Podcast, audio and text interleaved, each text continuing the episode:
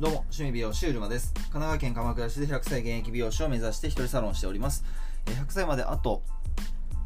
2万と1360日、えー趣味美容師という生き方を通して美容師の新しい価値を作りお客さんと業界に貢献し美容師の豊かさの向上を目指し活動しておりますこの放送は鎌倉美容室うるまの提供でお送りします今日のテーマはですね、えー改めてコロナから得た教訓とはということでお話ししてみたいと思います。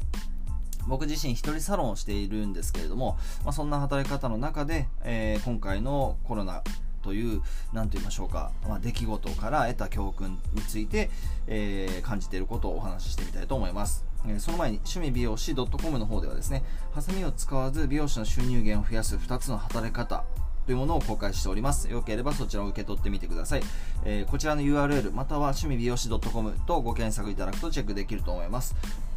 ということで、えー改めてコロナ時代、コロナ時代というかコロナ、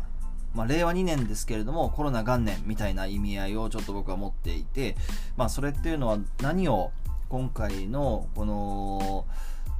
2、3ヶ月といいますか、3月、2月ぐらいから、23456、2、3、2、3、4、5、6ってもう5ヶ月経ってるわけですね。5ヶ月間、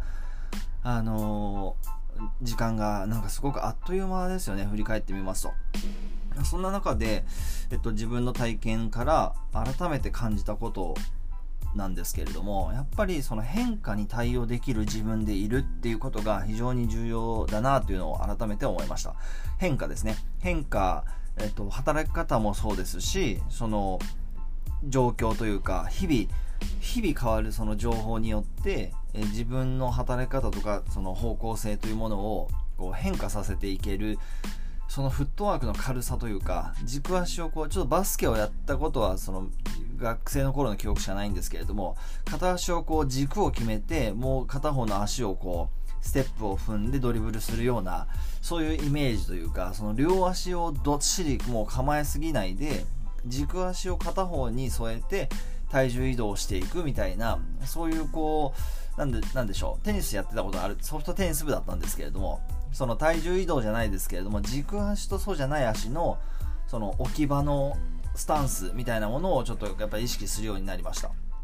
でこれっていうのはあのーある意味ではリスクですよね。リスクを分散させておくことっていう風にして、えー言い換えることができるかなというふうに思います。要するに 一つの、えっと、収入源が一つよりも収入源が二つあった方がいいし二つよりも三つあった方がいいし、まあ、それを増やして増やしすぎるというか多く持つ必要もなかったりそれは、えその人の形によると思うんですけれどもやっぱり一つより二つだよね。二つより三つだよねっていうような意味で、えリスクの分散っていうことがやっぱり必要なんだなっていうのを改めて この5ヶ月6ヶ月の、えー日々の中で思ったっていうことですね。これ非常にやっぱり あの考え方に変わってくると思うんですけれどもその1個だけで要するに僕の場合一人サロン美容室をやっていますので収入源がそのサロンワークという1本だけよりもやはりそれとは別のものっていうのがやっぱりある方がいいいいよねっていうのをすごく実感しました。であのそれをどういうふうにしてこう 捉えてるかっていう部分なんですけれどもじゃあ何を、うん、じゃあ何を考えてるのかっていうところになっていくんですけれどもあの外側とか表面ではなくすごい抽象的な言い方になっちゃうんですけれども外側とか表面ではなく自分とかサロンもそうなんですけれども内側そしてその自分の軸みたいなものを定めるっていうことにつながっていく。っていう感じです。もうすごいイメージなお話なんですけどね。あの、ということで、えっと、やっぱりその軸足を決めて、もう一方の足を、その、こう、フットワークが軽く、いつでもどこにでもこう、もう一歩の足を踏み込んでいけるような、えー位置に、えー常に軸足を決める。要するに、自分の軸を決めておくと、えー外側とか表面の、え出来事とか、えーその何でしょうか、うん、出来事とかその情報とかによって自分の軸をずらさないで済むというか軸足じゃない方をずらすことで軸を決めながら、えーもう一方の足でその余裕を持つっていうかそういうイメージですよね、えーということでやっぱり重要なのっていうのはあの表面にあるものってやっぱり方法手法とかノウハウですよね、えー、そういったもの以上にそういったノウハウとか手法とかを、えー、その活用する考え方とかその考え方をに至るまでのその自分のまあ、生き方って言っちゃうとすごく抽象度マックスに上がっちゃうんですけれどもそのまま分解した時にそのやり方とか考え方とかあそしてその感覚的なものそういったものにこうなっていくわけですけれども要するに、え自分の軸を決める生き方のその指針といいますか柱をこうだっていうものをこう持つとか自分の内側に内側をまあ分解していくそういったところが重要だなというのを改めてこの教訓としては得ました、えー、でなんでそういう風にして考えた方がいいのかなっていう風に改めて自分で思うとその多様化してますよね。働き方もそうですしえー、まあ、生き方って言っちゃうとあれですけれどもその場合は広くなりすぎちゃうんですけれども働き方でさえも、えっと、20年前の美容師さんのその仕事の仕方と今の美容師と呼ばれる美容師免許を持った人の仕事の仕方というのは確実にあのその現状が変わっているわけでですよね。当時はやっぱりヘアデザインというものがその一番を占めてたかもしれませんけれども今ではそのヘアデザインの枠を超えてヘアデザインを通してこうヘアデザインを通して、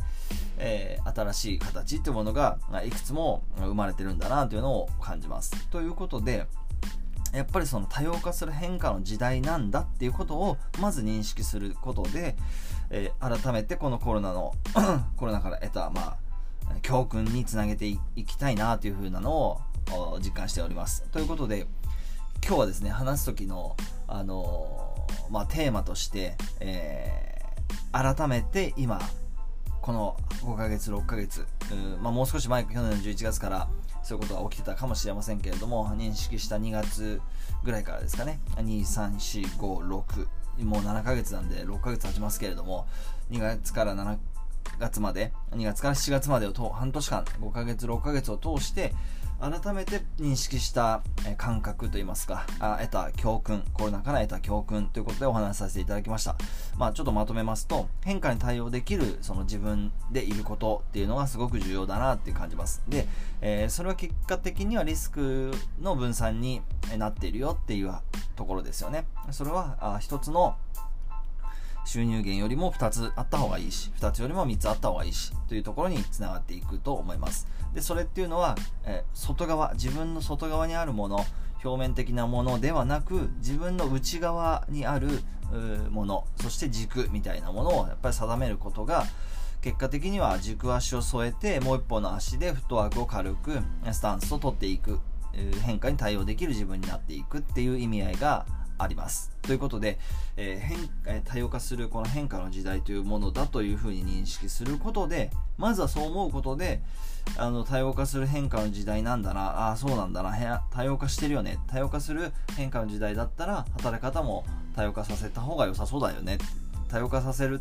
っていうことはどういうことかな？軸足を決めて、もう一歩の足はフットワークを軽くできるようにするってことだよね。そう考えると、やっぱり美容師の働き方を見直していった方が良さそうだよねっていうふうに、あの気づきからのその実践、気づきからの行動っていうところに、えー、流れていける自分を自分で持っていくことができるんじゃないかなというふうに思います。ということで、えー、今日も最後までご視聴いただきまして誠にありがとうございました。趣味美容師 .com の方では、ハサミを使わずに美容師の収入源を増やすという、えー、僕自身が実践している2つの働き方というものを公開しております。よければそちらも受け取ってみてください。えー、こちらの URL または趣味美容師 .com とご検索いただくとチェックできると思います。それでは、えー、今日もですね、情熱を持って頑張っていきましょう。趣味美容師、うるまでした。